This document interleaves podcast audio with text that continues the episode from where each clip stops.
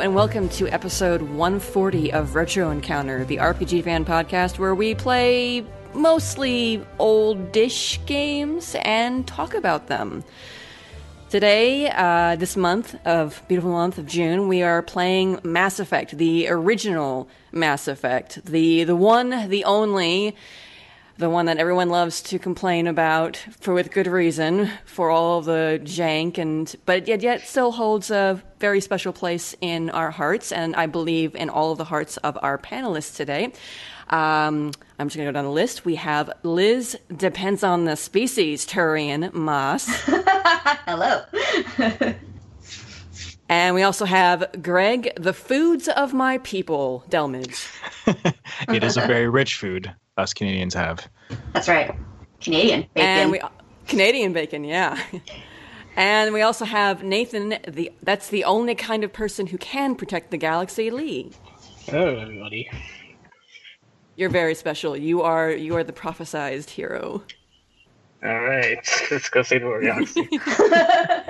All right, so Nathan's going to save the galaxy and this podcast. Here we go. Awesome. No pressure. No pressure. Yeah. I'm your host, Caitlin. I've got flexibility, Argyros. If you did not think I was going to use that quote from Mass Effect 2, you do not know me. It was out of data calibrations. Yeah, really. I mean, like, come on. It was Garrus something. So. So yes, here we are. Um, it's been a while for me on Retro, and been a while hosting, but I'm happy to be with some fellow awesome Mass Effect fans and talk about this really this great game. The, the initial entry that, despite being a little, you know, off kilter and it had its issues, it was still this great introduction to a series, a trilogy we're gonna we're, we're kind of gonna ignore that Andromeda exists. I think for the purposes of this podcast, um, that still to this day I think is a favorite of a lot of uh, fans of RPGs and video games. So let's just dive in and sort of start by talking about.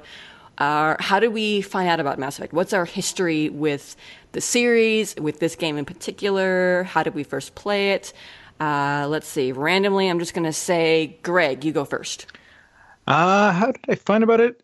Uh, I think you just threw word of mouth. Actually, like I knew it was out for a while, but I did not have an opportunity to play it actually until about 2010. Uh, was when I had my first playthrough because I came late to that generation of consoles, and it was just one that I was like, "Space RPG, sign me up."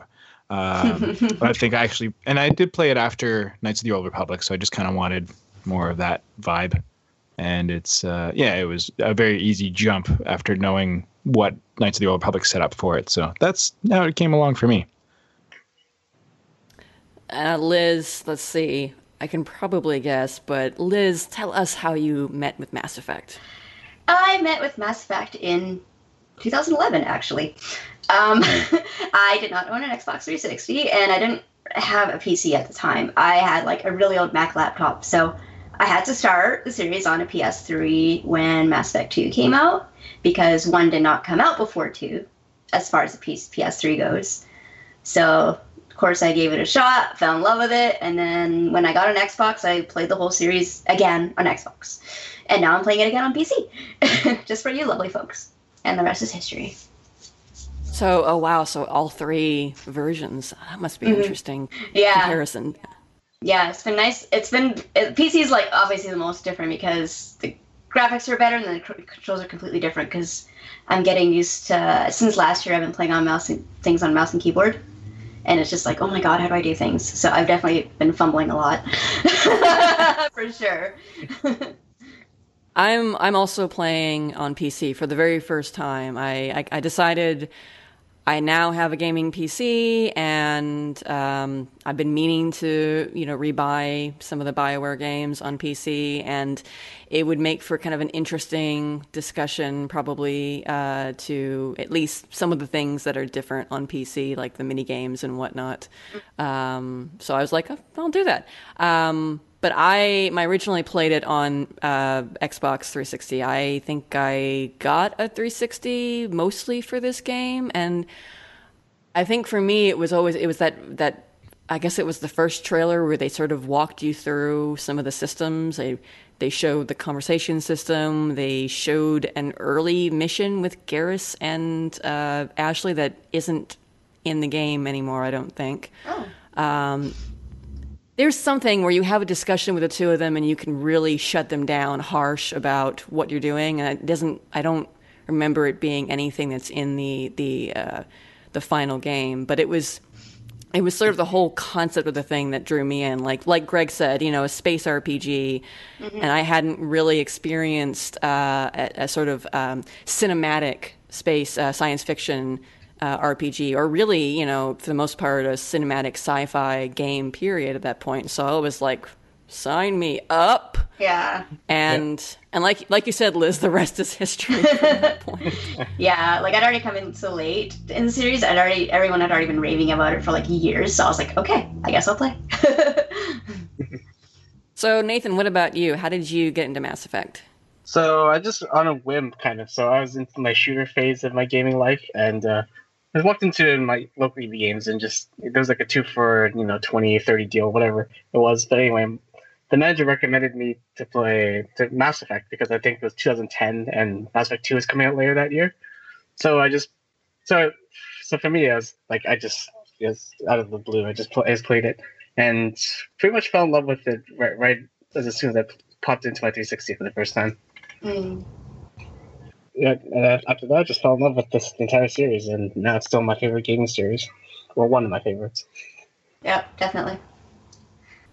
Each of the games in the trilogy had their own issues, but Mhm. the strength of that of the series, I think, is that despite the various stumbles that every game, including this one that we're playing, the original, has. Um, there's something about the the world and the characters that just make it stand out, and even I feel like imp- people are probably going to be comparing any future sci-fi, especially space exploration uh, RPGs or games in general, against the sort of uh, bar that business has been set by Mass Effect. So, Absolutely. It's on such a grand scale that they've crafted this universe from the ground up and and again, as I was mentioning, it was clear where the roots were placed from Knights of the Old Republic, and Bioware started building their pedigree, and they already had a pedigree of great world building and Baldur's Gate and all that stuff as well. So they're no strangers to a big, massive sandbox to play in, and they just kind of built on what they had already established in Knights of the Old Republic to give players more space, for lack of a better term, to to run around in, and try and refine those systems further, and just create this big mythos for you to sink into and explore. And it's clear, like you, there's, I, I'd forgotten how much work they have clearly put into this. Just looking at the codex in and of itself, just there's so many entries, there's so much science put into it, Oh. and I feel bad for every uncharted planet I go to and do not read the description at all. It's so fascinating, and I know I liked it. I think I did pay more attention attention to it the first time. This time, I'm like, I don't got time. But uh, No, it's, Yeah. I, I didn't read love to that anything. craft. It, it, it really is incredible. first time I definitely galaxy did. in this game. Yeah, there's I mean, a- forget about just the Uncharted worlds. If you read the descriptions of all of the planets in every system, I mean, like, Oh, oh believe me, I Yeah. tried. Yeah, Yeah, yeah spent the time to make all those entries too, which is crazy. yeah. Yeah, someone got paid to do that, and you're just like, I want to give you the time of day for what you've done, and that you calibrated the like the temperature and the the the living conditions and all this stuff, and good on you. But I don't care enough right now. I'm sorry. Actually, as a brief aside, it's interesting you mentioned Greg uh, playing Mass Effect after KOTOR because I was the exact opposite. Oh. I uh, Mass Effect One was my first Bioware game, and at some point after I played it, I got a hold of the uh, uh, the first KOTOR and played that because I was like, I like Mass Effect. Bioware might be awesome, so I should check out more of their games. And then you know, I fell into KOTOR and loved that, and I was like. And that was sort of the beginning of the Bioware can do no wrong phase with me, which they have not quite lived up to as of late. But yeah.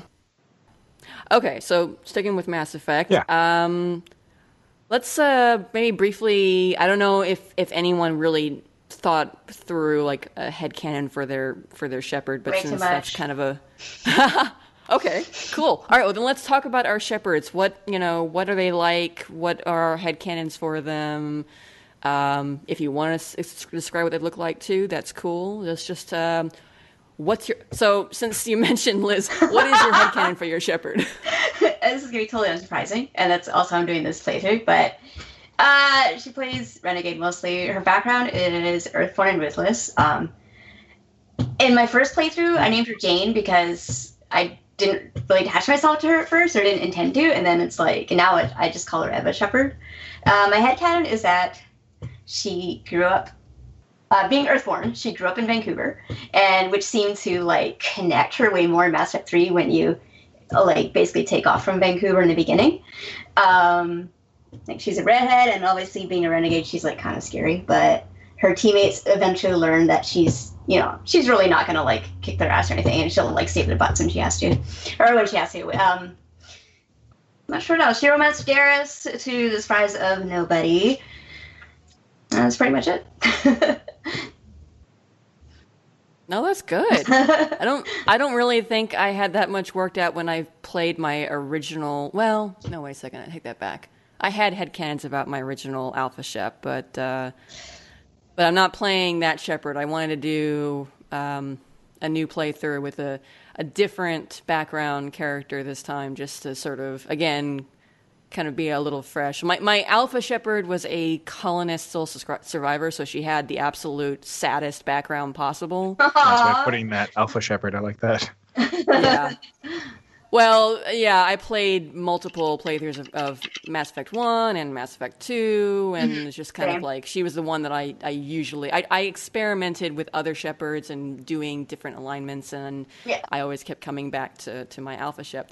Um, so she was super sad, and I always kind of headcanon that she she gathered all of the Normandy crew, and and um, Anderson was kind of like a surrogate dad to her because she lost her family and then she lost her, her squad, and she's she basically lives a life of trying to find surrogate family members um, and, then mm-hmm. losing them and, and sort of becoming super determined not to let anyone anything bad happen to anyone which is how i sort of rationalized her being the most paragon to ever paragon. I'm talking. I, I don't. I'm not sure I ever made a renegade decision with her. Period. Uh, outside of um, decisions that would like you know just by default grant you par- uh, renegade points. Because um, I was super good at two shoes with her. And I tried with this playthrough to have sort of a different background. Um, this current shepherd, her name is Evelyn, Evie for short, um, and she's a spacer. Uh, Spacer, what is she? Spacer, uh, Soul Survivor. I still really like the Soul Survivor background for how it lets you interact with Toombs. Uh, yeah. his side quest. Um, so I wanted I wanted her to have the Spacer background because I wanted her to have a mom in this playthrough. I feel like you know I'm assuming Earthborn, you're also an orphan, so you don't have parents. Yeah. You, you obviously don't yeah. have a family as a colonist. I basically yeah. wanted a mom so that I could head headcanon down the road that Garrus would meet Shepard's mom, and they would all be kind of like a happy family. I don't know. but I also kind of, um, she's still mainly Paragon, but I've tried to make at least a smattering of renegade decisions, and basically any renegade decision or any major uh, decision where she is able to have snark. I've tried to to pick that one as long as it doesn't super conflict with what I want to do yeah. with the mission. Just because, uh, you know, I kind of imagine her. She's she's got her her duty being raised uh, as a spacer, being raised as an alliance brat, but she also kind of I think because she's been raised like that, she she mouths off a little bit where she can get away with it, just because she's been living with her parents, you know, sort of drilling it into her whole life, and she wants to serve, but she's also got a little bit of a she's got a bit of a Joker. Uh, streak in her, so I, I imagine she's super good friends with with Joker, and with some of the characters um, throughout the series that know how to have a good time. And that was a long-winded spiel to say. Dang. dang, yeah. Yeah, that really, yeah, that really like tells your character though. Like you definitely went into a lot of depth, and I'm like, oh yeah. And then, I, as I was listening, I remember like some of the things about my my character that I thought of along the way. Like when you brought up Anderson, I would you know, I thought of how I imagined that Anderson basically plucked my uh, Earthborn Shepard's basically off the streets because she was, you know, she's living the gang life, and Anderson's like, "You're too young for this. You know, you're definitely do some work in the well, the, the general mil- term military, but." And that's kind of how she got started and met Anderson basically. so. Oh my gosh. So it's kind of like a space is, dad. I love that in a similar way. he is so space dad. Yeah, he really is Space Dad gave me a really swank apartment in Mass Effect 3. I'm just saying. Way better than the than the, the crap apartment you get with Pinnacle Station, which we will talk about later. But um, but anyway, I digress. So Greg and Nate, what about you guys? Go ahead, Nate. Okay. Uh, I don't have any kind of elaborate like stories like the two you do. But mine, I just, I just made mine the st- the standard because especially when I played back then, I made the, I wasn't like a big RPG guy, so I was just like, let's pick the default for everything. So I was the soldier, uh, soul survivor, and uh, just made all the Paragon decisions because I'm a good guy. Fair enough. Uh, so I had a pretty boring run. It's not like you, you two where you guys came up with like nice distinct personalities for your shepherds. I was just, you know, played the standard way. I guess is what you could describe it as. And I think that's kind of the beauty of uh, how Bioware designed uh, this whole thing with giving you the personal and the service backgrounds and whatnot is that it gives you plenty of material to create that background if you Yeah. want and like and even within those backgrounds like uh, you know you could have the same uh, personal and service history and have different headcanons that would work with what the game tells you but you also don't have to if you don't want to the game gives you enough background just to say that's my shepherd and Yeah. i'm sticking to it so Yeah. Um, and there, I, I, I can say I appreciate a game that lets you put in your own headcanons but doesn't force you to make everything up about them. Yeah, that's exactly. nice.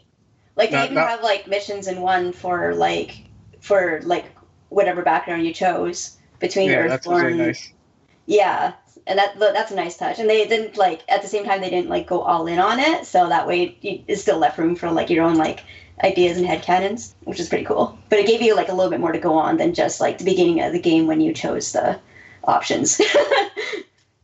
Yeah, ne- ne- I have done like multiple Mass Effect playthroughs, so I did do like the Mhm. Renegade path, and I actually made like a neutral path where I just literally picked every single decision in the middle, and So- I think so- everybody died in three. yeah, a lot, a lot of people died in in the yeah. you pick neutral path, you're not you like people are gonna die. Just this is Yeah. a matter of fact. Like Re- like Wrex died Oh, uh, on boy. Fire, so stuff like Oh, no. I never thought about doing that, but that's that's really an interesting idea because of I mean I'm sure everyone looks at Paragon Renegade and, they, and if there's if they've ever watched Star Wars they're probably thinking oh it's it's light side versus dark side are you a Jedi are you a Sith Lord Yeah. and it's interesting to think about doing a gray playthrough with what with you know we, Yeah. we've seen in Star Wars canon we've seen some characters that do kind of they don't fall into either light or dark they are in the gray yeah. so that is cool. I wouldn't have thought of doing Yeah. that, but that was yeah. with my shepherd, I think my uh, my alpha shepherd now, since I'm gonna take that term because I like it. I think I went Earthborn War Same. Hero and Paragon for like my very first playthrough that I went through all three uh, trilogies with, and uh, sorry, all three trilogies. Yes, there's nine games for the entire trilogy. With, oh my god. with my original uh, Gregory Shepard, He was that route. This time around, uh, I always have a hard time doing the the bad stuff. It just goes so against my moral code. So I'm trying to go more renegade this time around, and so far it's working out. But it the, the renegade notes really really make you a, a jackass. They really think, do. like it's really like it's there's not a lot of gray area for them, which makes sense, I suppose. But it's just like no, just be a terrible person.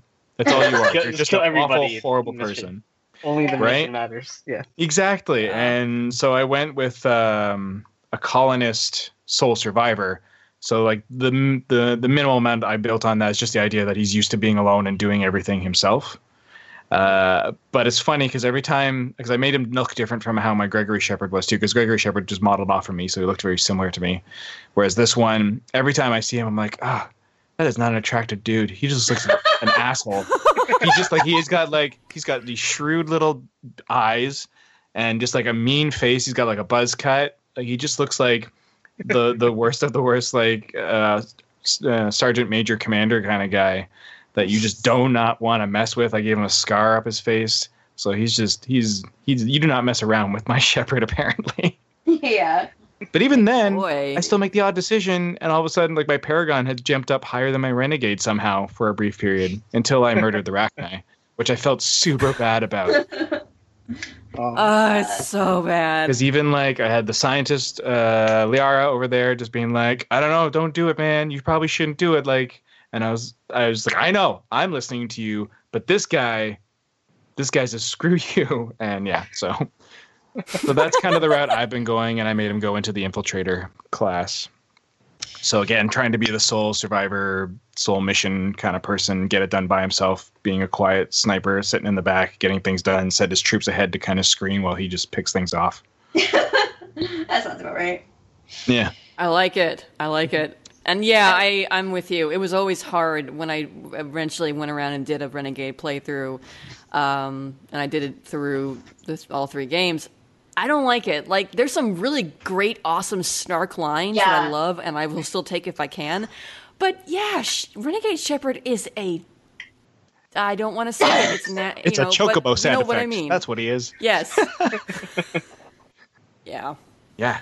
Oh, and I guess I forgot. To, I yeah, you mentioned your your character class. I rolled. I I did not be different in character class. I rolled a soldier, which is what I usually roll in Mass Effect One, just because I like having proficiency in all of the guns, since I prefer assault rifles uh, when I play. Uh, really, I prefer them in all three games. So I really wanted a class that I could get proficiency in assault rifles. I I wanted to try something different, but I just I don't I never really kind of liked the tech or biotic skills in Mass Effect 1. They they got better in 2 and 3. For sure. Yeah. Yeah, it was definitely more it's just- fun being an engineer and um, Vanguard. Is that the one that was like the really up close and Vanguard's so personal? much fun. yeah. yeah, the one that's what I chose, went with in the sec in Mass Effect two and three. But in the first one, I was engineer with my Alpha Shep because yeah, I just I like went- having shotguns. Plus, you make the, like the combat drone. You can name it. Oh Like Callie names hers. Yes. yeah, I I went Vanguard name all three. stuff. Because a, a, Vanguard kind of like sucks in Mass Effect 1, like you guys are saying, but it gets so much better in 2 and 3 because my Shepard is not a fan of guns. If if she doesn't have to use them, she's not gonna. and Adam What are these not primitive as fun. things? what do you Well, mean? strangely you enough- shoot from far away. I'm gonna get up close and personal. Strangely enough, I didn't like Vanguard until Mass Effect Andromeda, which I know we said we wouldn't talk about, but I, I because Andromeda lets you experiment with whatever class you want. I started playing the Vanguard style there, and I really liked it there. So The only redeemable quality for Andromeda two. Possi- possibly, yeah, the combat is maybe, yeah, I don't know. I still have to go back and actually beat the game. I haven't actually because I'm tried it bad. yet. So, Yeah, but I we do not talk about. Andromeda. I'm- It's in my room somewhere. I have to beat it still, but I'm glad to hear that Vanguard is like actually good there. I mean, I do like it in two and three, but if it's even better than It's fun. I'm a sniper vanguard, so I can do charge, and I have a shotgun, but my other weapon is a sniper rifle, so I can charge in, shotgun, and then back away That's and slick. snipe people. It's it's it's a lot of fun. I will. say. I uh, I actually made a point of maxing out um, uh, sniper rifle in this playthrough. I, I I never used to bother because that first experience of trying to use a sniper rifle and dealing with the the the float that they introduced to basically you know represent that your accuracy that your skill with the gun sucks Yeah. Yeah.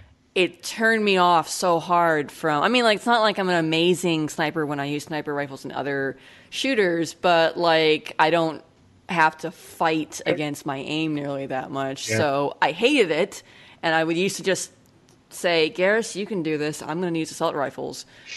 But I made the point of maxing out the sniper rifle tree and, and you know putting um, good mods for accuracy and things like that. And I, and you know I still use the sniper rifles a lot, but I'm finding sniper rifle gunplay more enjoyable. And someone's gonna say it's because I'm playing on PC, and yes, I'm sure that has something to do with it too. Because aiming Mm-hmm. in first person on PC, it's always easier with a mouse than it is with a with a controller. I can. Oh, yeah. I was curious I- if there is yeah. a much of a difference between the two. I'm Oh, playing on like, Xbox 360 uh, again. Yeah, so same with me. Like, for, for me, I like I cannot aim. Well, no, I can't. I can aim with the better with the mouse. The problem is I can't move because I, I can suck aim with the charge. That's what matters. Mind you, that's not Mass Effect One, so that's another podcast. Yeah. I should play my PC shooters with a with a controller because I can't move because my WASD just I just can never get used to it. Oh, really? Uh, Yeah, It's been interesting experience for me. Actually, I've been really grateful that I've been playing it because I think it's getting me more used to the the the whole basic setup of of movement with a keyboard and mouse. Since I'm very relatively new to the whole PC gaming thing, and usually the the idea of playing an action heavy game like this uh, with keyboard and mouse would really turn me off because it's like, how can I possibly react if I'm trying to fumble, trying to figure out which keys to press. And it's Oh, yeah, for sure. at first it was a little bit like that, like oh crap, how do I how do I crouch? No, how do I not crouch? Yeah. How do I how do I do this? How do I do that? And you know, I've learned, and it's gotten me more comfortable with uh, with that style of control. And so maybe I'll actually be able to do that in other games. Um, Yeah, So- and again, this one isn't a completely like fluid scheme. It's not like you're trying No. to play Mass Effect One in like the Borderlands engine. It's not as fluid as that, and not as precise as that. Mhm. So, yeah, it's it's definitely an acquired taste, and it's it's interesting going back to it after having played other things. And in, in a world where it existed in uh, with games like Halo and stuff out, you can also kind of see some of that influence, and that's I feel like what they were trying to tap into by making it what it was. yeah, Yeah. I can see that. Because didn't they just auto fire in um, Knights of the Old Republic, and it all just came down to RNG? Because I don't think you actually had any Uh, accuracy for the people who use blasters. I think they just you just targeted something and they just started wailing on them. God, it's been it's been ages Right. since I played Kotor, Yeah. so I feel like that. I don't. Yeah, anyways, someone will. It, I Ko- thought on Discord. Kotor was it, it was more of like a Dragon Age kind of setup where you're not directly in control of actual individual actions. You just have a, an attack animation, and that's Yeah. it's determined by your stats and Then you just- RNG That's what I and stuff like figured. that. Yeah. Which massive uh, Bioware don't remake Kotor and make it an, an FPS. Please don't do that. I would No, be this very is not a sad. suggestion. Okay, so back to Mass Effect. Right. Um, let's let's. I guess we'll move on since we we talked a lot about uh, shepherds and gameplay and stuff like that. Um, so the alien races and the whole concept of galactic civilization uh, in Mass Effect, I think, was another one of those things that really drew me personally into the game and the series is getting to meet these cool aliens and learning a little bit about alien politics and how they're still kind of dicks.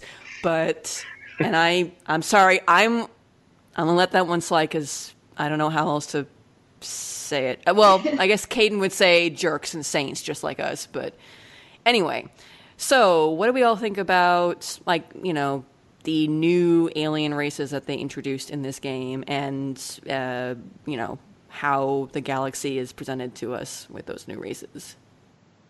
I think it's super Yeah. interesting what they've done uh, with.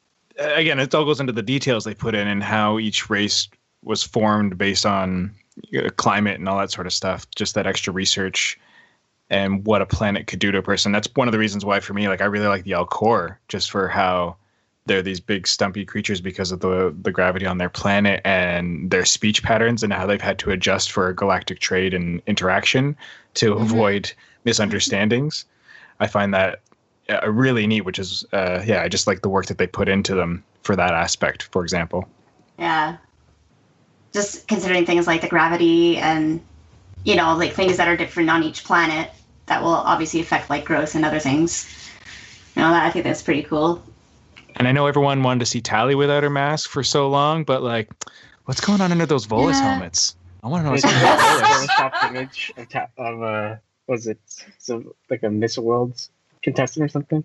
A Miss Universe contestant.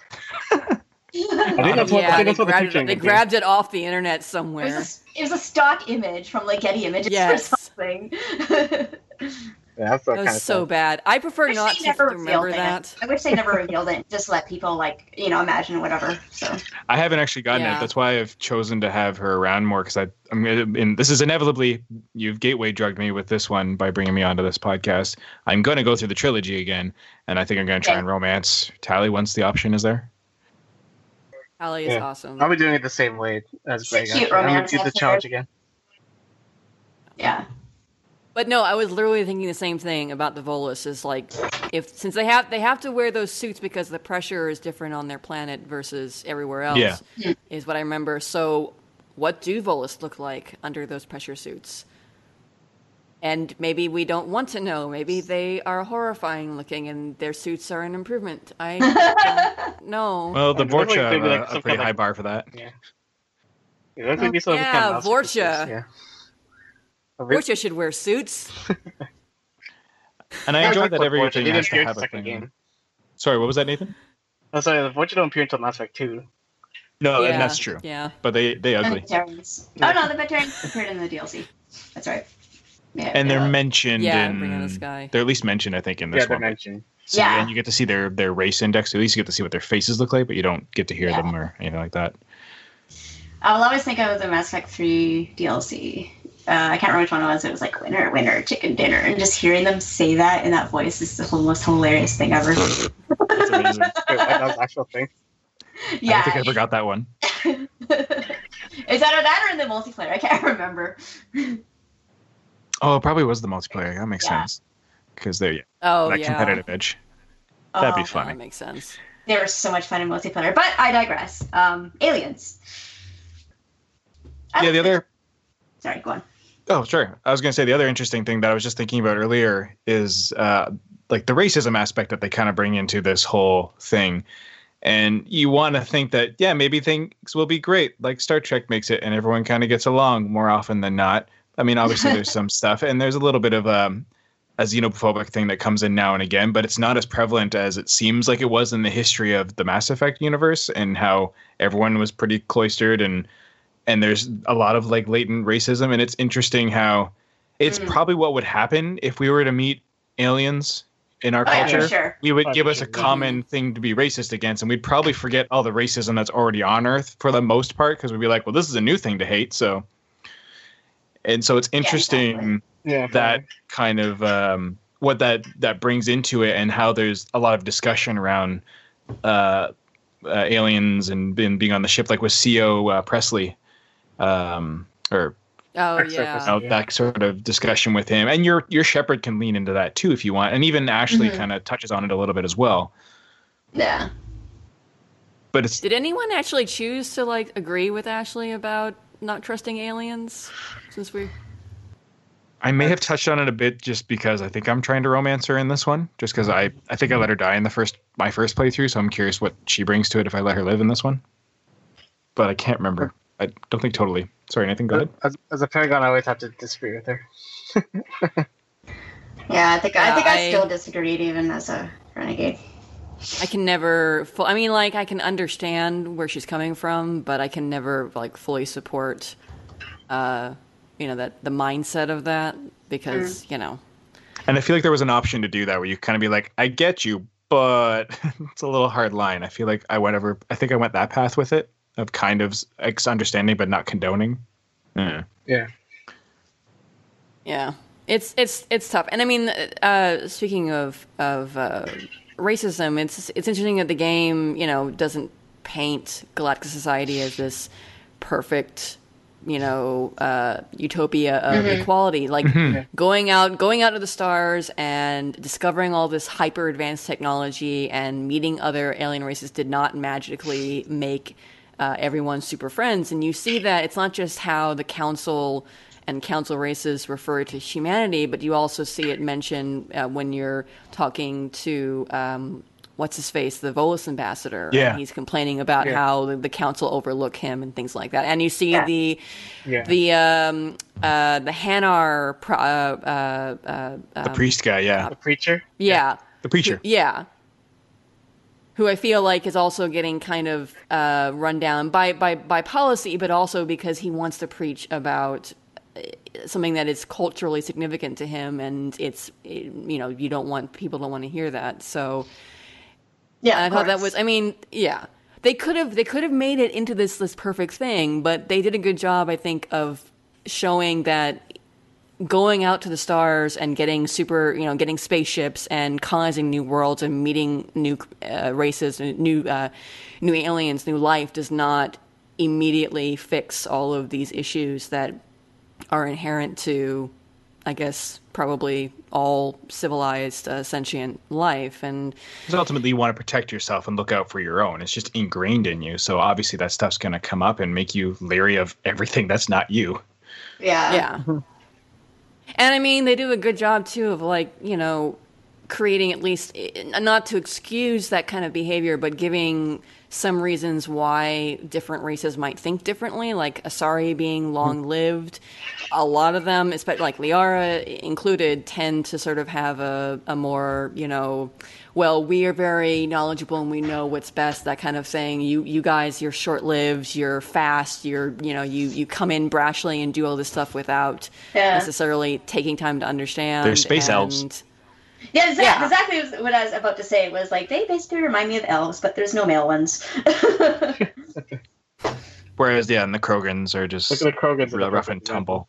yeah. And they Krogans are a good example of that. Yeah, absolutely. They gotta. They don't have much to live for. I forgot about that. That whole conversation chain with Wrex, where he just kind of lays it on you. Is like, mm, what's the Yeah. point for us? Yeah. yeah. What are And I found it interesting that one of the first conversations you have with Wrex is no matter what option you choose, Shepard comes off looking like an idiot and an insensitive prick. Because no matter what you choose, you basically just say the genophage wasn't that serious, and we kind of experienced the same thing when the Turians tried to wipe us out, and it's not at all the same thing. Mm-hmm. And I thought that was an interesting that they they didn't they made Shepard kind of be a bit of a racist there, or be at least a little Absolutely, ignorant. yeah. Of, Yeah.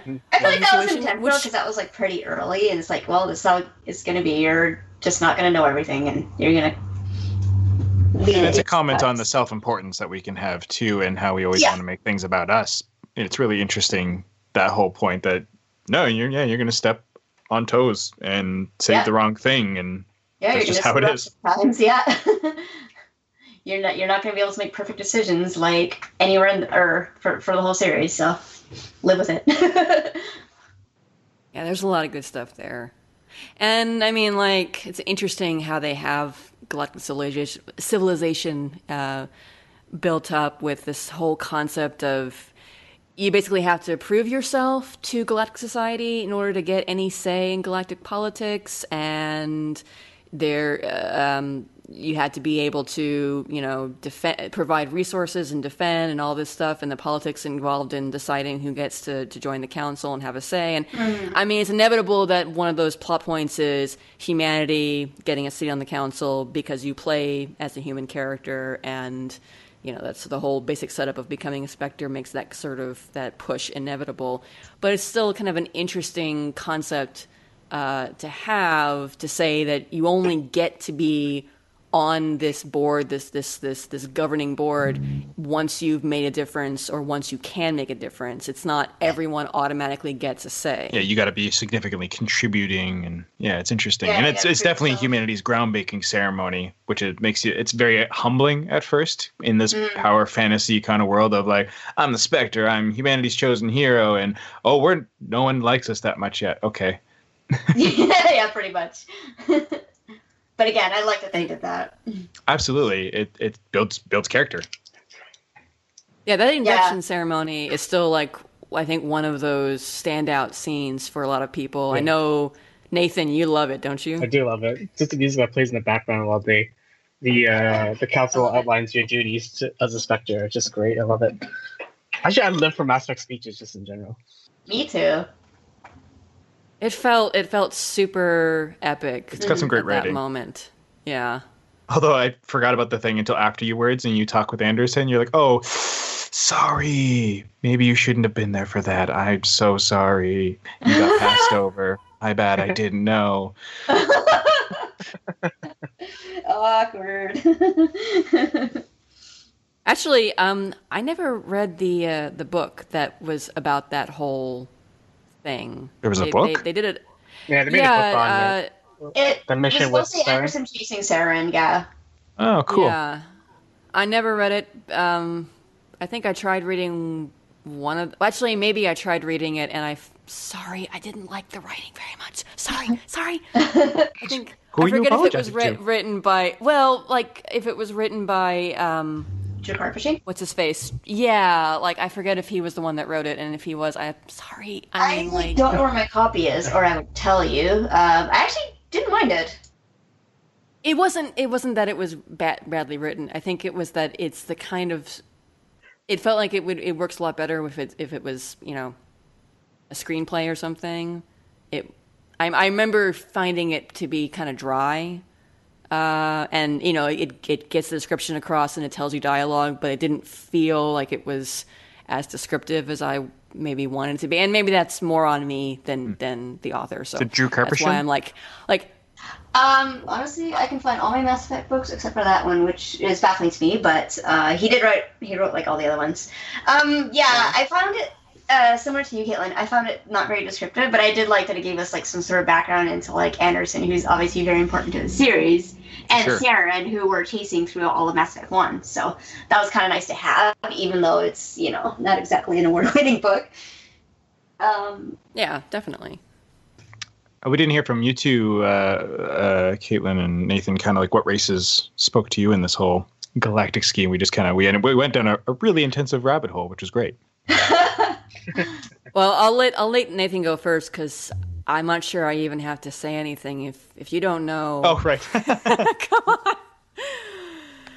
I, I, I, you can't see it. I'm not actually wearing it, but if I could, and if I could show you, I would literally be wearing a T-shirt that says Turians. Turians are probably my, my favorite race. Actually, my Turians and Yeah, same. Krogans probably like between those two. It's a bit of a hard choice. I like them both. what Um, about them? Oh, just the, the way, especially for the Krogan, the Krogan has such a deep, uh, there's a deep connection, especially the like what you find out about the Krogan race through Wrex and Grunt, and the way you help out the Krogan throughout the, the entire trilogy is just that this makes for like a really like interesting race of uh, of characters. The Turians are just cool. I just like just their just just you know just be the military arm of the of the council. Just have that the big important role, and not to mention Garrus is one of the best like uh, party members ever in an RPG, in my opinion. he It's is. pretty neat. I find they It's weird my me boy out. Nathan. He's laying it down. He's telling truths. I really like them, but I always find they weird me out when I look at them from the waist down. Because they have Yeah, they do have. s- Good- Yeah. Really everyone thin complains about that thigh gap. Have you seen? Well, Sure. also when you like when you w- see them walking, like if you when you run around the Presidium and you see an occasional Turian walking, and you're just like, how how does that even work? That looks so uncomfortable. Yeah, Right. but it probably is completely normal, obviously, for them. They have different physiology, which is fun. Like they definitely have. Uh, they've explored with a lot of different. Uh, it's not all Star Trek bipedal races. They really went out Yeah. there more in like the Star Wars vein of trying to find a few things, and it's pretty light in the first one, but they definitely expand as they go. But I can understand how mechanically a lot of the stuff you have to interact with needs to be pretty bipedal because it just sounds like a nightmare for them to try and animate. Yeah. Yeah, no, I think I think their awkward movement is more on an animation thing and less about because the thing is, I don't feel like they animate walkwise uh, in a way that makes sense considering their anatomy. It looks like they made them look like they have different that their legs are different, but then they had them walking as if they were normal, Like like, human human, gait. style. Yeah, Which which is probably s- why it looks so awkward because it's like, wait a second, shouldn't your That's shouldn't your legs be moving that. differently? and it's probably symptomatic of the exploratory territory of uh, motion capture and they probably modeled it off, off of a motion capture walk cycle and tried to model it onto that but i don't know the intricacies of it but i know they were using motion capture already at this point so i'm sure some of that is affected it's a good point that it, that's kind of tried to put it onto a human physiology this weird non-human physiology Yeah, yeah. How do you how do you how do you even be, you can't motion capture for for true anyway if it, to to represent a, a, a different gait than what is capable by a human being unless you like it's a fun thought motion capture animals. I, I don't know. Is that a thing that yeah people do? or people so, who yeah. have or you can do people who have specific like walk disabilities could possibly feed into that but that's a very specific difficult thing to try and figure out and source in a uh, respectful caretaking way yeah, Yeah. exactly. I'm I'm just trying to imagine putting those those uh, those motion capture balls on on on a, on a pet. Like, imagine trying to put that on a cat. it's definitely easier now from what i just recently experienced uh, with my motion capture experience there but it's it still would be we're trying i'm sure and i don't envy anyone who wants to figure that out i know they've done it with horses but horses are easier to train hmm Uh, cats, cats. If they don't like what you're doing, you're getting scratched. right? And they'll just pull them all off and whatever. How about them Yeah. Quarians? I like the Quarians. I think they're neat with their whole history and lineage. And oops, we messed up, Yeah. and we're paying the price with our pilgrimage. Kind of. I wish we always. I, I may have missed it in any sort of DLC that ever came out. Do you ever get to go to the flotilla? I forget. You you do. In Yes. Mass Effect two and three, you go to the flotilla. Okay. I could vaguely remember. It's surprising me as I've been going through this how little of it I actually do remember, even though I can remember a lot of like, the big I mean- moments. They're just spaceships, so it's not like anything particularly special. Yeah, it's Oh, pretty gotcha. Yeah, Okay, I think it it's was one coming of my back. to me. favorite missions, though. In Mass Effect Two, was was Tali's loyalty mission. Which, Yeah, Tali's Yeah. trial was Yeah. one of it was really intense. I like that mission. Oh, okay, I think I'm remembering this now, and that's where she takes on her new name and all that stuff too. Yeah. Okay, Yeah. cool. Yeah. Tali Tali'Zorah vas Normandy. Normandy. Normandy, yeah. Sticks in my brain. She's my girl now, guys. My my alpha shep always um again part of the whole uh finding surrogate family members was she always had a very special relationship with Ashley and Tali because I had canoed her as having sisters on uh, Mindoir, and so I always kind of thought of her as seeing elements of her sisters in Ashley and Tali, which is probably just a way of excusing that I liked Ashley and Tali more than Liara. Yeah, I think I liked everybody more than Liara. That's so weird. I went for Liara. That's, that's my favorite. Alpha Shep went for Liara. Yeah. Hmm.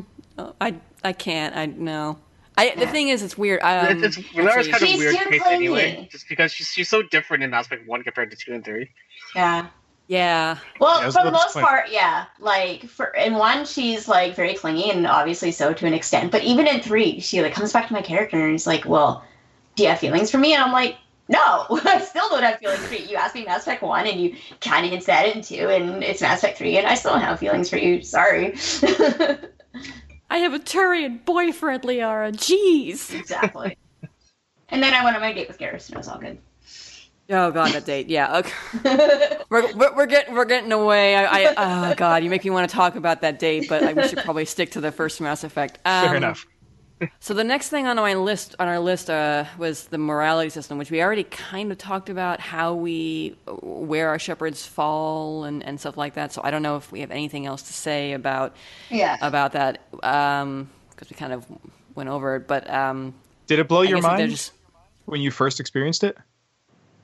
Um. I, I don't know if it blew my I mind. I it thought was it was fun that I could be That was kind of cool. and still win. that that part blew my mind. That I could be like a total jerk and basically still save everybody. I was like, Yeah, all right, you could- you cool. could actually do that. Renegade, you actually can save a lot of people. yeah, if you go like, and in Mass Effect 2, there's a couple of morality checks. There's one where you have to really have a high Paragon check, and another one where you have to have a really high Renegade check. And I was just like really happy, like my second playthrough of Mass Effect 2, that I was able to pass the high Renegade check with the other one. Um, but that's getting off top of Mass Effect 1. But um, I don't like that it's binary. I know, that, I think Bioware did it like differently in their other games where it's slightly Yeah. less binary and there's more, you know, more of a compass than left or right. Yeah. Because I remember playing Dragon Maybe. Age. I was just like, the morality Yeah. system is different in that one. Yeah. yeah, there's more like wiggle room, I guess. Um, and I didn't really get that far in Dragon Age, so I didn't like actually get to experience too much of it. I think Witcher kind of does that too. And I kind of wish I don't know what Andromeda did either because I also didn't get far in that. Andromeda didn't do it. Didn't have any morality system at all. Uh, Oh, 'cause I- weird. Because I've always wanted to see a Mass Effect that does a morality system that isn't just binary. To see, like, because like we were talking about earlier, like the gray area, just everybody dies. It's like that's Yeah. not That's how I found it. That's realistic. that's not entirely realistic, at least I don't think. But Mhm. And Knights of the Old Republic, I think, was pretty binary too, which again I feel like is the stronger model for what they did, and Dragon Mm. Age is more the departure. mm, Yeah. But that's why I was asking because, like, for myself, having done Knights of the Republic, it just felt familiar.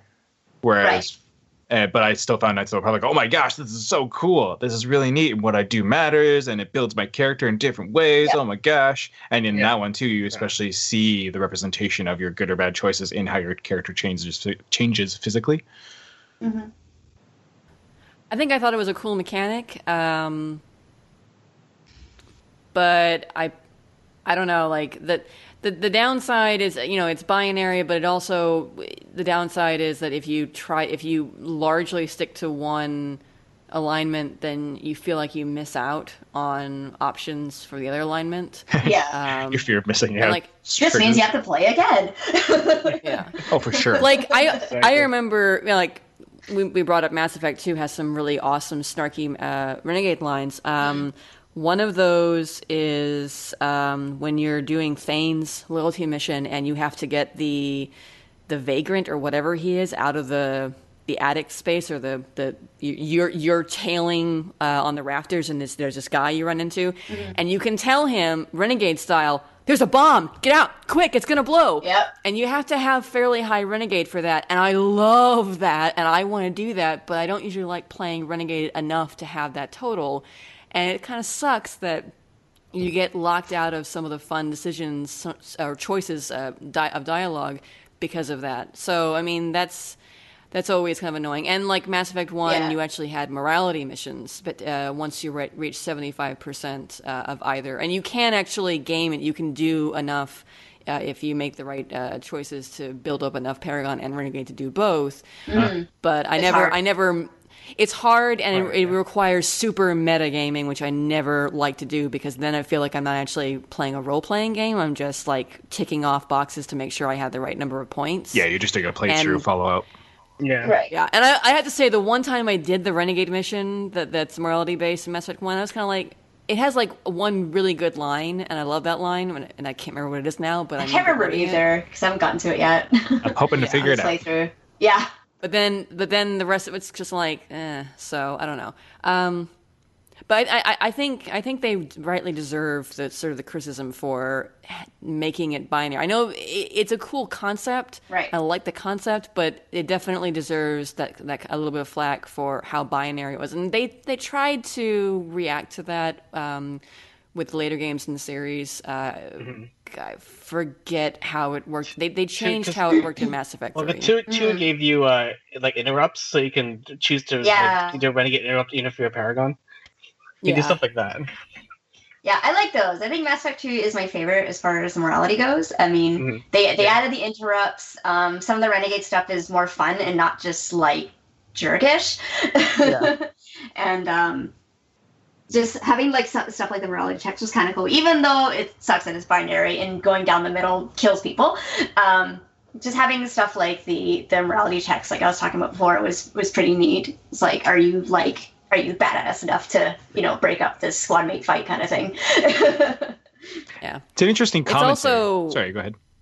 Oh, sorry. Um, it also like especially with Mass Effect One because of the way the leveling up uh, worked, you had to you had to kind of plan um, for when you w- wanted to uh, dedicate points to Charm and Renegade because it didn't automatically.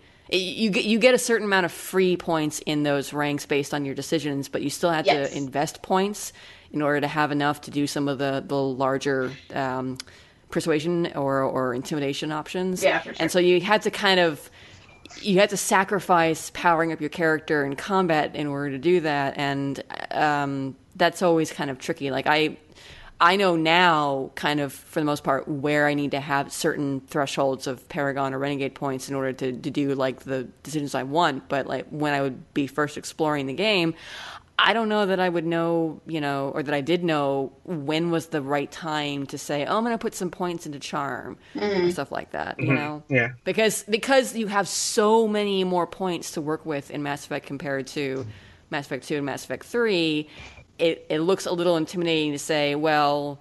I'm going to sacrifice, you know, putting points into my weapons or my biotic skills or my my my my class uh, specialist, which gets me more health and better regeneration depending on your your class, than to say put it purely into a social uh, uh, uh, um, skill. Which I, I I don't know. I think I might like how they did it in Mass Effect Two and onwards better, where your points obviously increase by your choices, but you also get a um, sort of a flat boost based on Your background, your background. class. Yeah, your background. Your your um when you level up your class or whatever, Yeah. it, it gets you that that boost, but it also gets you um you know benefits extra in points, combat yeah. stuff like that. Yeah, I so like it felt better. more like I'm not sacrificing my combat prowess to give myself a boost in Paragon or Renegade points. Yeah, I like that better. Yeah, for me, it just like kind of worked out where I wanted my Shepard to kind of have like this kind of grimy, like had it hard background, and kind of worked out where all both both my choices just put her into like the renegade points category. Um, and I was like, when my first, I was I was like you, Caitlin. My first Mass Effect playthrough, I just didn't know when to put points in charm and intimidation, but knowing that I was already clearly building a renegade character, I just occasionally threw a few into int- intimidation, and I think I didn't really do much into charm at all. But I think um, I think that was interesting too that you could just like manually do that. But I like it better that you can get it through conversation choices, Yeah, in some ways that almost feels like more natural. The more mm-hmm. natural way to do mm-hmm. it instead of artificially boosting it like that. You just Exactly. you just you know which which works because it's a role playing game and you should be getting those those points largely from Your actions, uh, yeah. from your Yeah. actions. Yeah. Yeah.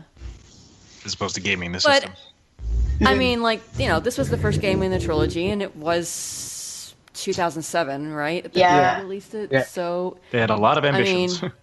Oh yeah. It was a very ambitious game. Yeah. So for I mean for being the first game and being very ambitious for what it is, I thought it was really cool. Um, I'm I'm I was happy to see that they had refined it throughout the trilogy, and if they choose to do something similar like that, I kind of feel like going forward, if they go back to any sort of morality system like that, they're going to make it more organic and gray and and work natural with the uh, with the conversation systems instead of making it more of an artificial.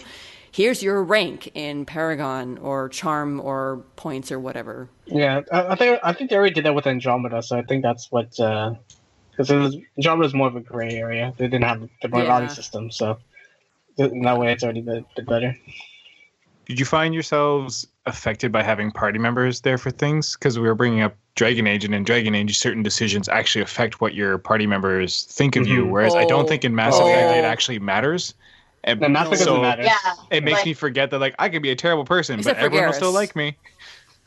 yeah, pretty much. Like even though sometimes they'll like comment in game, it doesn't affect like the outcome of say Yeah. the suicide mission or anything like that. So it does for in that aspect. I knew that that was a thing in Dragon Age, but in that aspect, it felt less natural to me. Like this person should hate me for that thing I said back on the ship, but they don't. So okay. Yeah. Yeah. Yeah. Like when they are was just like, "Oh, you shouldn't kill the Rachni." I was like, mm, "I'm gonna kill the Rachni," and she just was like, "Okay." And then after, Yeah, after this- that, she this- just wants to sleep with you. So If yeah, if you go that The- route, it's interesting and it it catches me off guard. yeah, exactly. Me too. I was also The thing about that is it's really fake. It's artificial when you realize that they have it prepared so that usually you have one squad member giving you the do the thing and one squad Yeah. member giving you the don't do the thing option. They they design it mm, so that no matter what combination of party members you have, mm-hmm. one person is always advocating to kill the Rachni Queen and one person's always advocating to not or to leave it to the council or something like that. And then, it, so you could literally have the same character who says two opposite things just depending on who you're paired with in your party, and it makes you realize uh, that's that's kind of fake. So it's less on their moral stance and more just Yeah. they're there. yeah. Yeah. And then like no one cares. Like you like like you said when you go back to Normandy, no one cares. The only person that you can influence at all really is Garrus and Mass Effect 2 by and large ignores that. So it ends Yeah. up feeling a little pointless. Yeah. Hmm. Cheapens it a bit. Yeah, I feel like I feel like Garrus is the one you could change throughout the series, but even then, when the next game came along, he was still, still the same Yeah. as he was in the Yeah. previous game, which is weird. So It's yeah, it's kind of weird because I remember I always paragoned him. I always made him, you know, stop and think. And while I love his character arc in Mass Effect 2, it always felt weird to me because that felt like something a renegade Garrus would do. If I had pushed him to be renegade, in which the in the end he wants to leave C-Sec and reapply for Spectre training. That's what I would, Yeah. kind of would have expected him to do is to go off on his own and start doing things on his own. And you know, I think the motivation is supposedly is different depending on whether you Paragon or Renegade him, but ultimately it does It's- end it's up the same, feeling yeah. like Yeah, it's the same. So, eh.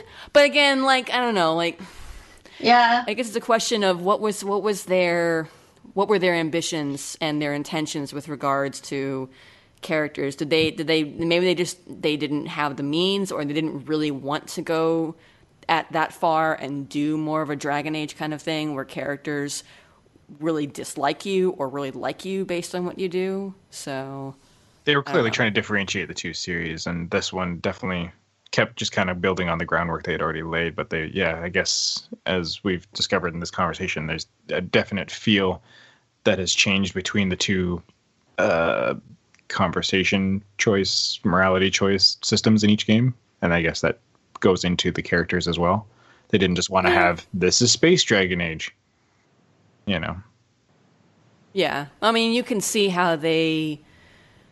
Um, I mean, in some cases, it's just an outright change, but you can see how they kind of evolved the concept of the game, the gameplay, and the storytelling, and the character arcs uh, from from game to game to game. I mean, Mass Effect Two, it feels much more like the characters actually have stories that you are going through with them. Oh, for instead sure. Of, mm-hmm. Instead of where in Mass Effect One, they're by and large just telling you stories of their past, and which Yeah. I mean Six that also makes sense. Yeah, So, it helps because there was a recruitment and a loyalty mission for each of them, which was nice because you the f- got to like experience their story, not just like hear it while on the ship. Yeah, and the first one's definitely more Shepard's story and humanity's story, and then Yeah. it kind of Yeah. builds from there. Yeah.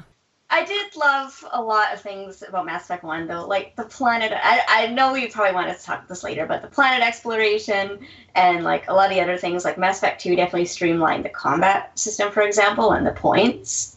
And I kind of missed having a lot of points in Mass Effect One to play around with.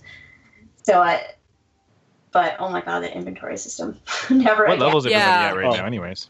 Let's let's talk about that in, uh, inventory system. Let's see level. I'm at.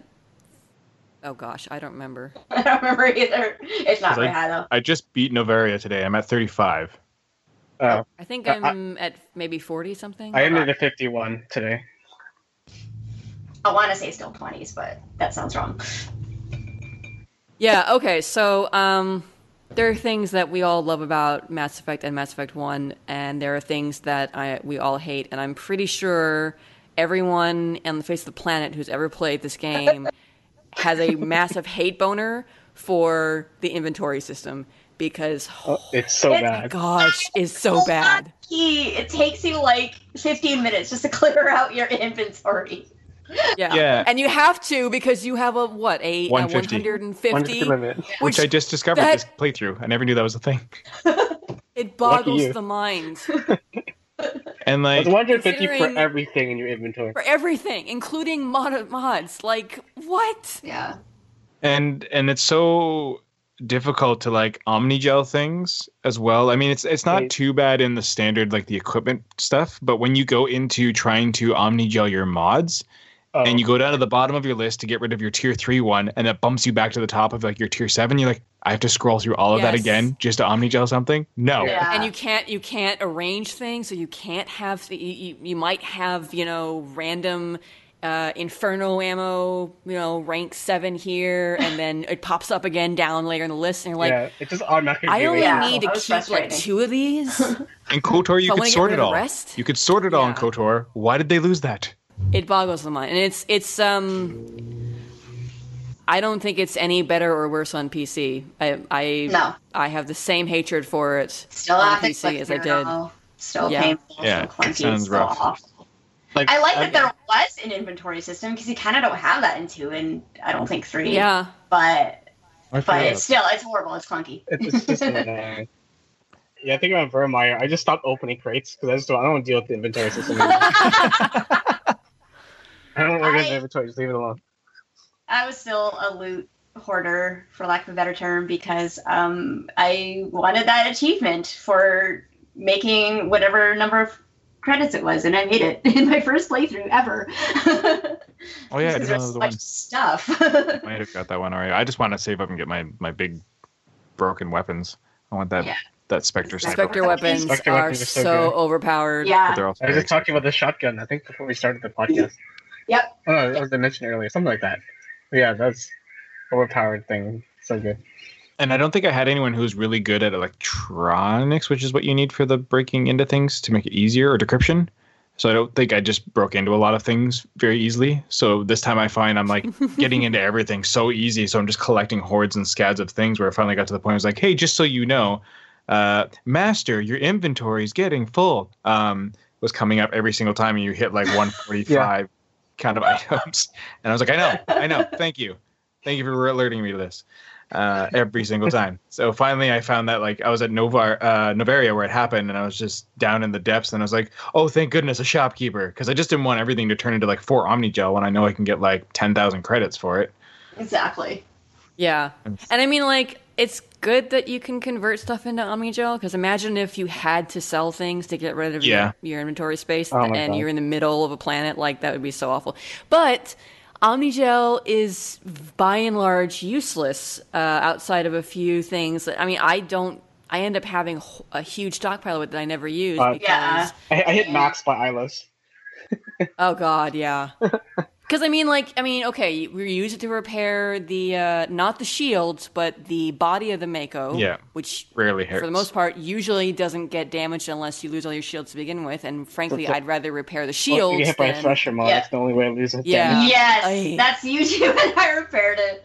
Get a little too close. Oops. yeah. Yeah. and then you also use it if you fail on decryption or whatnot, um, which I mean does happen. Yeah. It's happened to me on both console and PC, but it's not like either version of those minigames is super hard, so you still don't end up using a lot of it. So it's just kind of like it would have been nice if maybe you could if in converting it you could also maybe convert it into medi-gel and maybe like Yeah. having a, a, a huge supply would lower your first aid cooldown or something like that so you could heal your part because uh, party members die so often in Mass Effect 1 Yes. because they're stupid and Uh-huh. you tell them to go to this place where there's cover and they just run and they stand in front of it like idiots. Actually, Hide, please hide. Although I'm playing on like I think the easy setting just because I wanted to get through this playthrough, and I find it's pretty cakewalky. so Oh yeah, I'm sure. I didn't want to like challenge myself too heavily. I think I played it on like the hardest difficulty my first time through, but this one I was just like, I know my Oh. time is short, so I'm just gonna. It's it's really cakewalky. uh, it's kind of shocking how quickly you can get through it. So yeah, I find you rack up that stuff a lot easier because you're just not using it as much. yeah, so, I don't have but I want to know what that why, process. Why would I like. bother doing that? Yeah. You're just in the middle of the thing, and you're just like, well, let's just rip out these 17 assault rifles. Like, how do you convert? like, is there a button that you could accidentally hit mid combat and it just like turns into gel in your hands? You're like, gosh, It just like you can't a reconstitute little it. ball of omni gel or something. Yeah, and it's not like you know Monster Hunter where like you bust out your little like grill and start making meat and it shows you the process. Like you just it just happens. like And I mean, like, I don't know about you guys. I I bought the licenses for my quartermaster. I bought medi-gel and grenade upgrades. I almost never bought Guns. guns or equipment outside of the Spectre gear from the requisitions officer. find so much and if, stuff. yeah. Yeah. Because I- yeah, I you find bother. so much stuff. Yeah, I don't think I ever bought unless it was Spectre Gear either. Just because, like, you're looting everything. You're getting stuff all the time. I think I got like the odd Yeah. bit of armor and that was about it when I was just like, eh, this armor's pretty lousy. And also trying to find armor for Tali. Hello. This is very hard. Like I, I legit did not get uh, new equipment for her until I did Bring Down the Sky, and I specifically asked Simon to give me Quarian armor because I knew it would be Colossus, and I did not have. She was still wearing her basic crappy stuff, and I was like, I don't know when I'm gonna actually find like actual Quarian armor for her that's an improvement or that I like. So y- yeah, give it to me. You know, again, I'm sure the reasoning for that was well. There aren't a lot of Quarians outside of the flotilla, That's so fair. why should there be a lot of armor for them? That's a very fair sale? point. yeah. but it still sucks. Uh, You especially because I really like logic. I like Tali's uh, her her appearance and the the concept of her.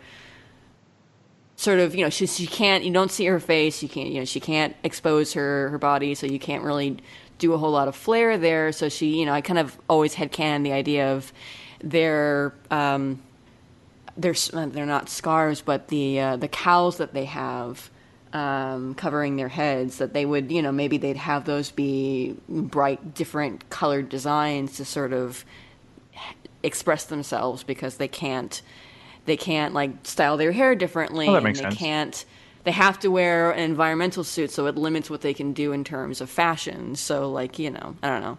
I guess it's rather similar to um, like Middle Eastern cultures and such too. Yeah, Yeah. I was just thinking of that. There's less too. fashion expression for more of Yeah. the fundamentalists.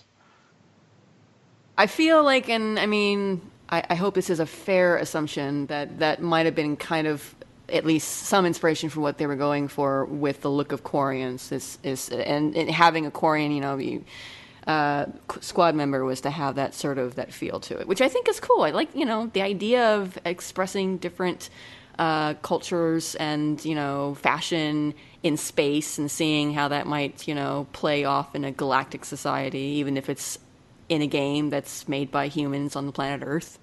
It, yeah, and especially when you see so little of the diversity in human culture, because there's so much focus on the culture of the other races and the diversity of the galaxy at large, that humanity's diversity is completely non-present. Yeah, the only thing you know is like different like human backgrounds, but that's about it. They don't really talk about like Yeah. like they don't mention if there's any like real countries. Actually, I think they mentioned the codex if there's like countries back on Earth, like if it's still like segregated into countries. But for the most part, we're just one race in this one. Yeah. That's pretty And it's just, uh, have we gotten to that happy fun place where we all finally get along, or you know, again, because there's that common like, oh, now there's space, so we have other things to focus on, and aside from our petty differences, yeah, like there's a question there. But yeah, I'd li- I'd like to believe that that would happen for us, but I don't. I don't know. we shall see. But Losing we've faith in definitely improved in a lot of ways. That's for sure. As much as everything seems lousy, we've gotten to a pretty great place in terms of things overall. But eh, we got we got a lot of of work to go before we're at Mass Effect and or Star Trek happy. Yeah. Yeah. yeah, for sure. Okay, so we've we've we've commiserated about the horrible inventory system and how and the shopping system and all that crap. Um, so let's talk a little bit about the plot worlds that we we explored. Um, Yeah. The we the stopping point for this episode for our purposes was to do the three post Citadel worlds that is Therum, Feros, and Noveria, um, and we just chose that because uh, you know we wanted to have some sort of midway point, but I didn't want to like mandate that everyone do the planets in a particular order. Um, although I forgot about Virmire being able to do that before Therum and and making Liara totally nuts. So I, I ultimately kind of did do that, I guess. But like anyway, I would So- prefer is a late world, so I usually don't touch it until like all my missions are done. Yeah, I usually don't. I've I seen- usually I've don't, I've never finished it before like uh, the other three. Yeah, I always do it after. The first I three, can't but I've remember. s- Okay, so um, I guess we can just sort of do this a bit broader. Like, out of those three plot worlds, was there one that you really liked or one you really didn't like? And what kind of stood out about one you liked or didn't like um, for you? I think you're not really supposed to like Noveria, but for one, it reminds me of Canada because there's lots of snow. And you get a great line from The- uh, us three Tali about that too. yeah. You're right. And Tali gets that whole thing that winter quickly like you gets old fast or whatever it is that she says when you talk to her, which I love. It does. Welcome to Canada. Garrus doesn't like the cold. Turing doesn't like the cold. I like Two, that. sorry. Um, two. I like that the planet, like when you get to like the actual civilization part of it, they don't like kiss your ass or whatever. They're just like, yeah, give us your guns, and you're like, no. but and it's just like Yeah, okay. it, it had like really interesting politics because it's like I feel like it's like a lot of like they don't like bend down and kiss your feet, but at the same time, there's like all these like weird and interesting politics where they're also s- know your like influence and still trying to like use you to help like undermine all these other groups. It's so bureaucratic. Yeah, it's very Yeah. bureaucratic. It's so stentorian in its design, which speaks to that. I just found it very like interesting how everyone's just like like the games they play and that kind of thing. Mostly like politically, of course, but Yeah. I'm a person who kind of likes politics, so that's why Noveria's part was my favorite. Just Yeah. yeah. getting into like all the you know different kind of the factions, you know, to, to take down like the corrupt uh, uh, administrator. And uh, Oh, Yeah. Yeah. Yeah. Then when you once you get to peak fifteen, that's also one of my favorite parts too. Is discovering the Rack the Rachni are cra- are crazy, and you know you take down the Benezia. Probably one of my favorite parts of the game. Yeah, I love that part. I don't know. Yeah, I, that's the main reason I love Noveria was the whole politics thing for me. it's got some neat stuff for that, but the part of Noveria that I disliked was getting to peak 15 and having to go through so many corridors and elevators once you were there. It's just Yeah. so much Okay, waiting around for things. I found that really rough. yeah. That's another thing we can we can talk about is how the elevators suck in this game. All of them. Oh. All of them. At, at least the, the, the only the only good thing I'll say about the elevators is that while they do do the elevators, they, they do like announcements or news reports while you're in the elevator. That's nice. In the but no, Citadel, don't yeah. that. In the Yeah. Citadel one, it does that and it triggers potential quest lines from side quests, which I think is interesting. It does. It just Oh, but but okay. So here's what annoys me. Um, the elevator on the Normandy, it's slow on the consoles, but it's Yeah. pretty freaking fast on PC. But the other elevators on PC are still slow as molasses, and I'm like, what? I mean, I know larger areas, I'm sure, to load, but all the same, like Yeah. the, the elevators are uh, everywhere but the Normandy are as slow on PC as they are on console, and I'm like, That's weird. every all of my other loads loadings are, are actually significantly faster. What's what's what's going on here? I love hearing the news about the Krogan who sued the whatever were the Salarian scientists who were going to try and cure genophage and didn't produce any viable results, and hearing about Elcor Hamlet, which I'm still waiting for. I want to Yeah. see that so bad. Fourteen hours. it might Elcor it might put go. me to sleep, but I still want it. I don't care. yeah. Um, yeah, I agree. The elevators in Peak 15 are awful. But I think, yeah, um, I think Noveria is also my favorite. Um, I like that it feel it felt to me like it was a larger uh, plot world than I mean, obviously Therum is the shortest, and but it felt bigger in scale than even Feros Yeah. because you get to explore a town first, basically, and you get to meet a lot of characters and have uh, side quests that have uh, uh, nothing to do with the the main purpose of your being there. Whereas Feros was much more like, well, we're under attack, so help us do these things. And you know, you know, blah blah blah. Help us save the colony, and that always that felt much more connected to the main story. And also, since they could do all of them in the same little corridor in the in the tunnels, pretty much, you did almost all of those uh, side quests: the food and the water, and uh, stop uh, jamming the communications, all in that same little space. It made it feel smaller than Noveria, which Yeah. had a big open space for you to explore. And then you went off and you went to Peak 15, and that was another sizable area to explore Yeah. with another kind of if not a town, but a place with NPCs to talk and stuff like that. So, and I mean, yeah, I, I you know, the whole politics of the of Noveria felt really interesting as opposed to Feros's just being a war zone, and uh, you know. I love I love Benezia because largely because of uh, of her voice actress, since I'm a huge Star Trek fan. Um, She was so great. yeah, yeah. That fight bugged But out for me the first time, but other than that, I enjoyed that fight. Yeah. Oh god, she can be super annoying with uh, with her biotics and bringing Mm. Yeah. in her reinforcements. And there was Fuck out of the ground Yeah. yeah. fight. so okay. This is what happened to me on this playthrough. Um, I beat her first with with very little issue, and then I um, I always do the hot labs last because I don't like going back and um, Dealing with the having guards. to Yeah. yeah. Um, and I messed up with the Rachni. I, I died. They they massacred me. And my last autosave was right before fighting Benezia, so I had to fight her again. And this time, I managed to get um, biotically pushed off of the platform onto the side of the room, and I could not get back onto the platform, so I was dear. pretty much stuck in place. And there was one enemy left, and I couldn't really uh, hit her. It was an Asari commando, I guess, because she was down the stairs and around a, a bit of a corner. And I thought for a second, oh, God, I'm going to do this the third time. And then magically, I guess uh, she decided to run up to me and, and die. Um, so I was like, so I like that fight with Mass Benezia, but it can be super annoying. Yeah, this was the Sounds first like fight I actually a nutshell, died in too. Pretty janky fights.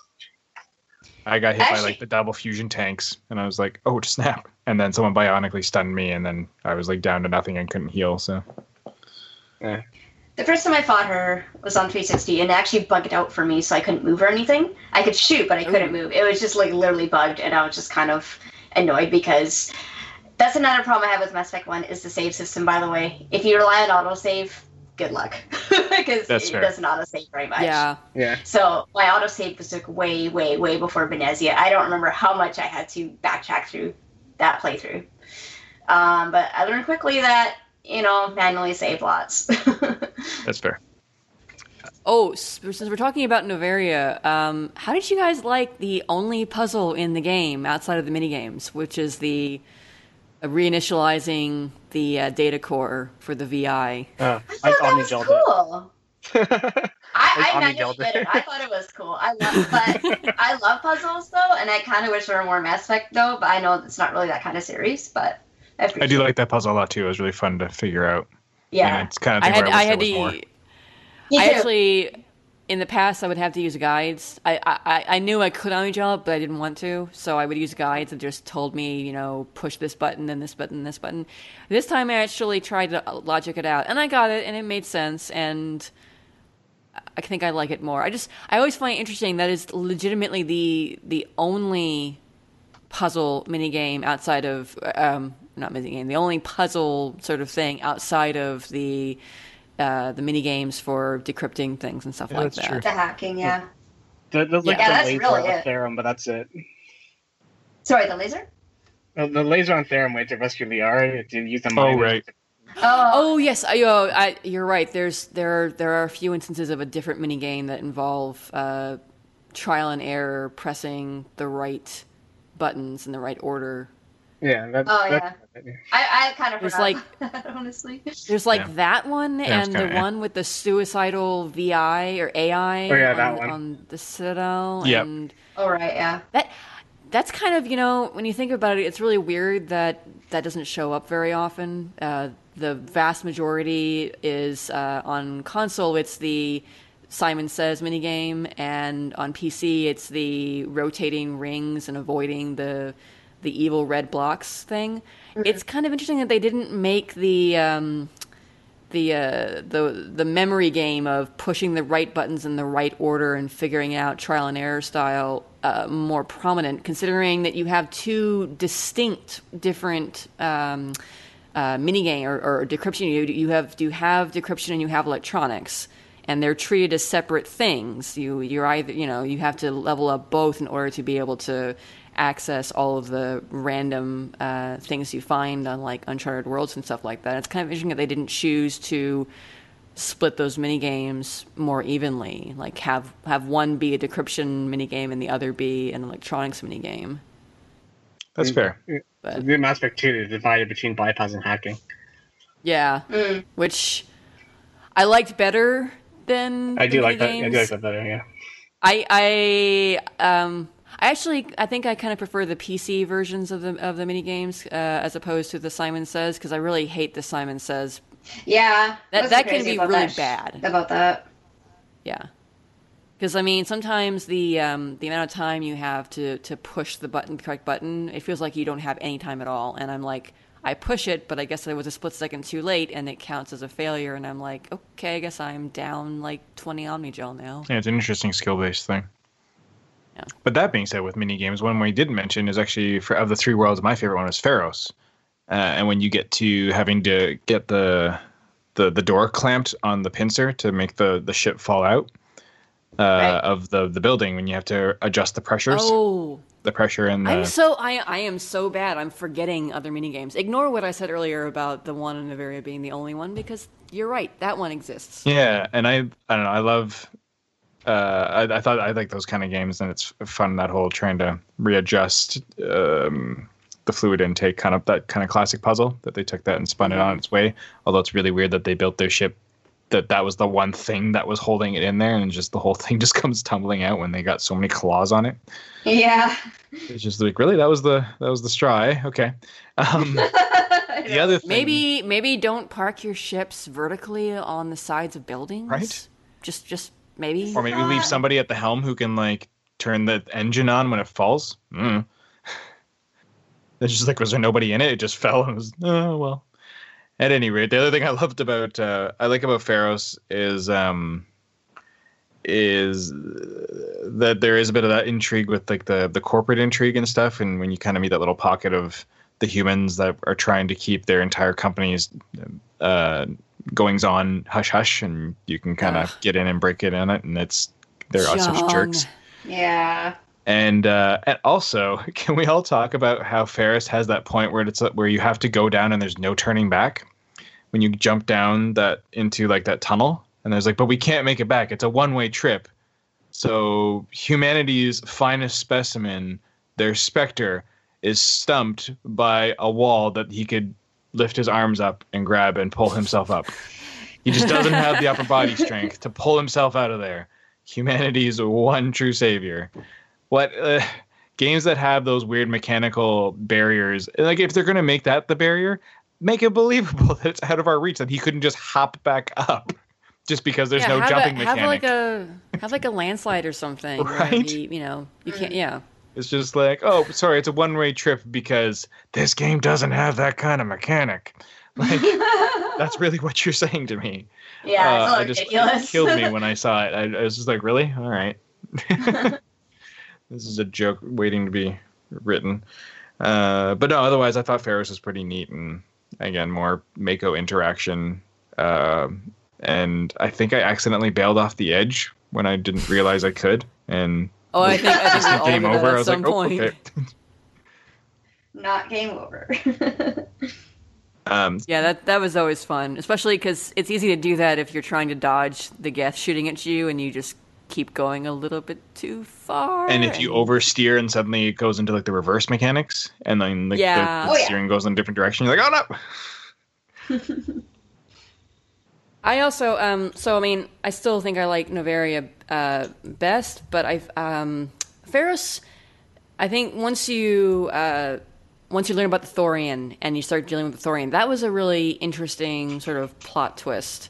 Um, finding this creature that this ancient creature that controls its uh, other living organisms in order to do its bidding. Like that whole moment when you when you're in the ExoGeni headquarters and the VI tells you what the Thorian is, and you you realize you you put two and two together, and you understand now that all that weird behavior at Zhu's Hope is because they've all been infected, and then yeah mm-hmm. you finally you finally go down and you see this gigantic plant like thing, and you're like. Oh, we, you know, I love that line of "We're gonna need bigger guns." yes. and it's definitely again feels That like it harkens a bit to some of the Halo stuff that was established with um, the the the, the spore people and all that sort of stuff, and just that these things the, like that this creature doesn't function through its own means; it has to enslave Mhm. other races and take their genetic code to make its own kind of spawn. yeah, right, yeah. That was really interesting. and it's it's also like you know at the time it was cool but then you go once you get hit mass effect 3 and you learn about the the history of the reapers and the species that created them and it's kind of interesting to have multiple different species that basically rely on their ability to indoctrinate or otherwise control other uh, sapient species Yeah. to do their bidding and how you know it's it's interesting and the fact that this that this is a creature that survived uh, as far as we can tell it survived the last uh, extermination by the reapers and I'm sure there are a lot of people who have theorized about what that means. Did it just survive because they didn't know about it, or did it survive because they like sort of didn't want to, you know, deal with it, or they Would it be reverse enslaving or yeah? Yeah. So I don't know. Lots of lots of cool possibilities, but I don't. You know, who knows if they even were thinking about that when they when they made uh, Mass Effect One? Because we've we've all, I'm sure, seen sort of stories about how the direction of the story kind of changed from Mass Effect One to Mass Effect Two to Mass Effect Three. So like, Oh, yeah. you, know, you don't know.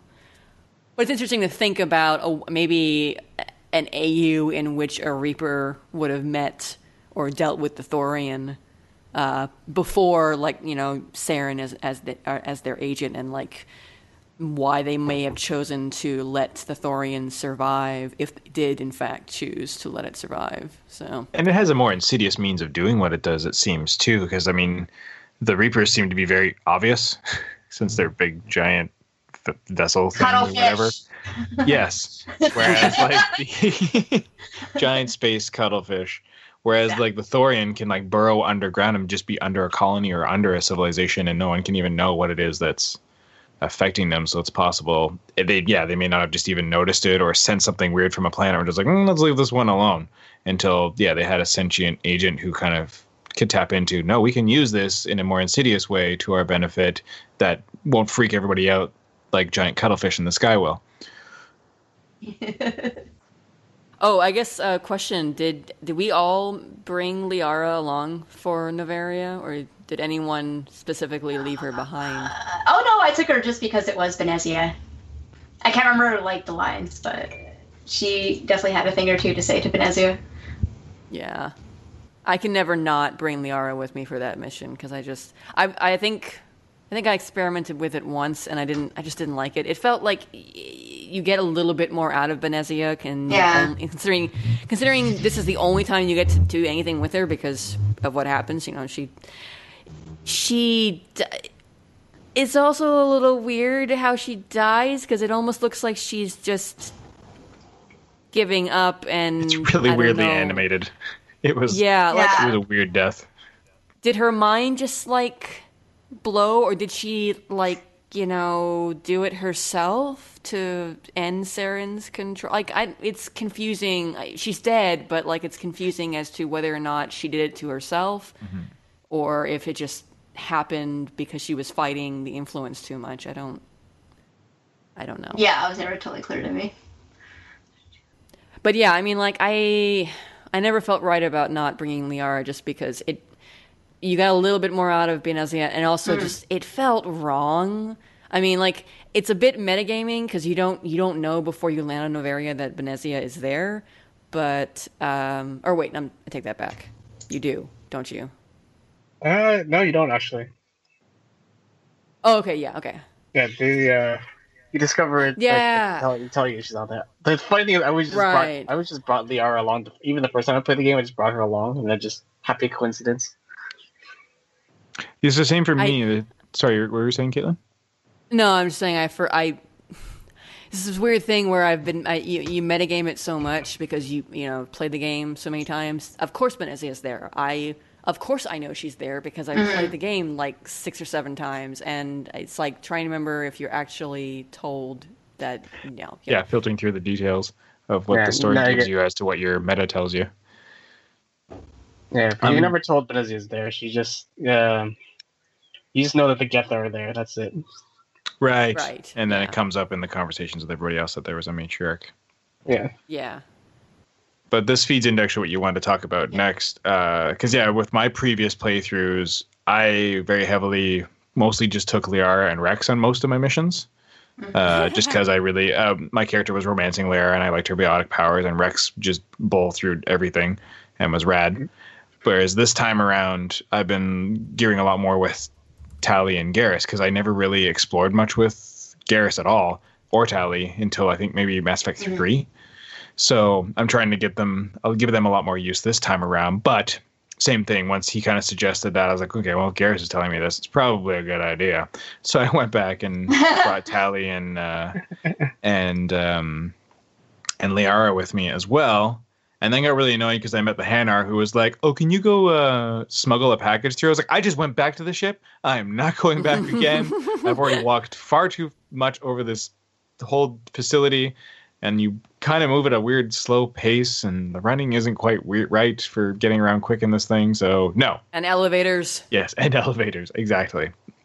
At least the ones on Noveria were different looking and were pretty and like glass elevators. They were cool. Yeah. Although, especially when you get to like Citadel for the first time, Shepard just has like this innate knowledge of like which way the doors are always going to open. He's like, for like elevators. He just knows. I like It's just a lot more teleport obvious in into the You elevator. spend so much time in them. I hope so. Yeah. That's fair. But, like you, you know, you figure out the first few, he'd be like, "Oh, yeah, it's back there, okay."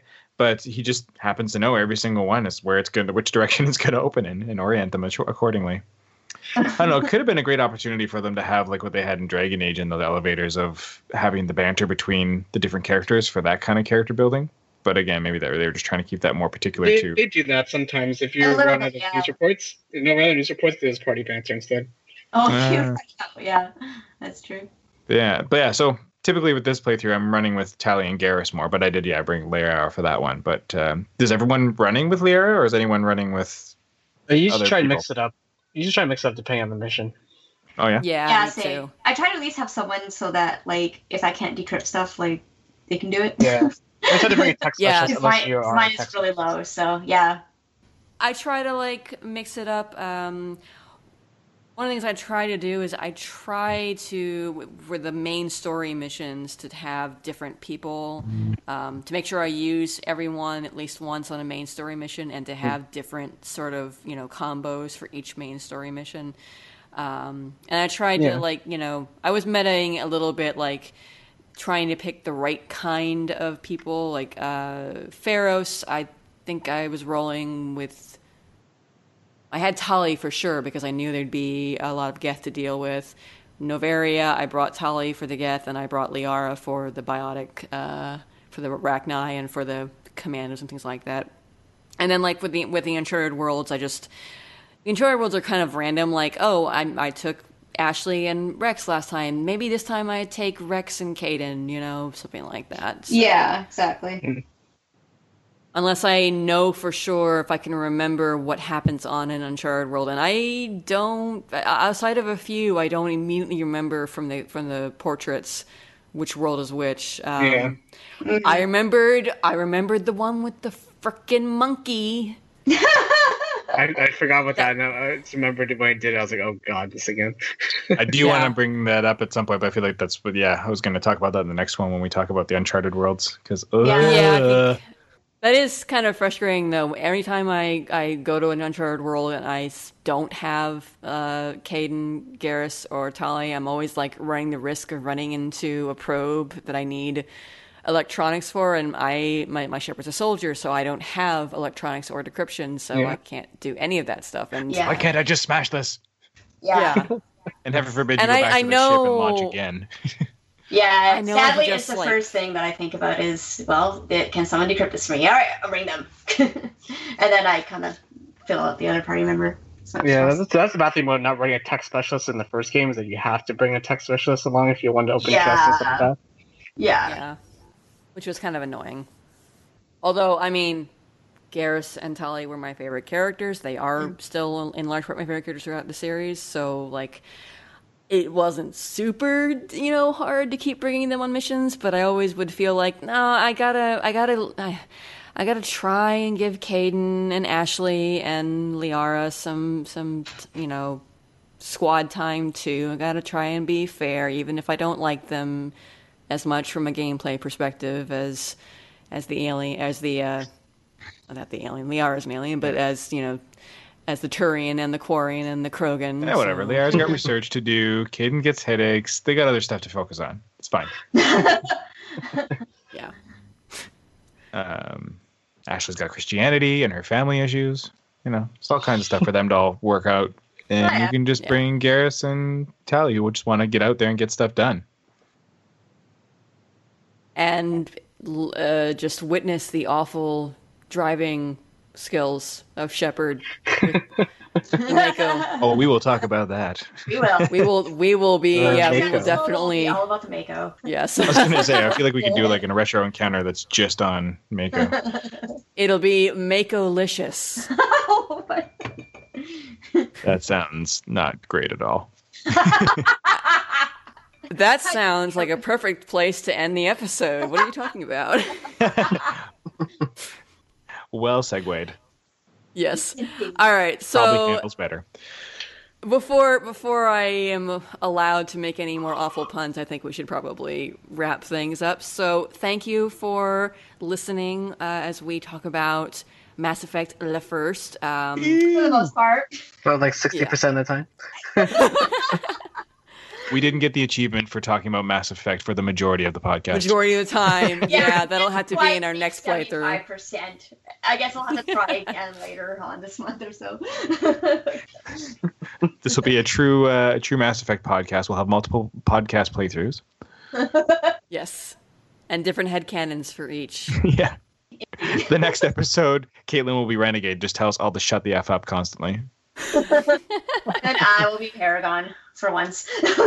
Oh, that means I can use my favorite renegade quote from Mass Effect 1. You assume I give a damn. That's cute. Oh yeah, that's a good one. I, I love how Jennifer Hale says it. It's just like, oh my god.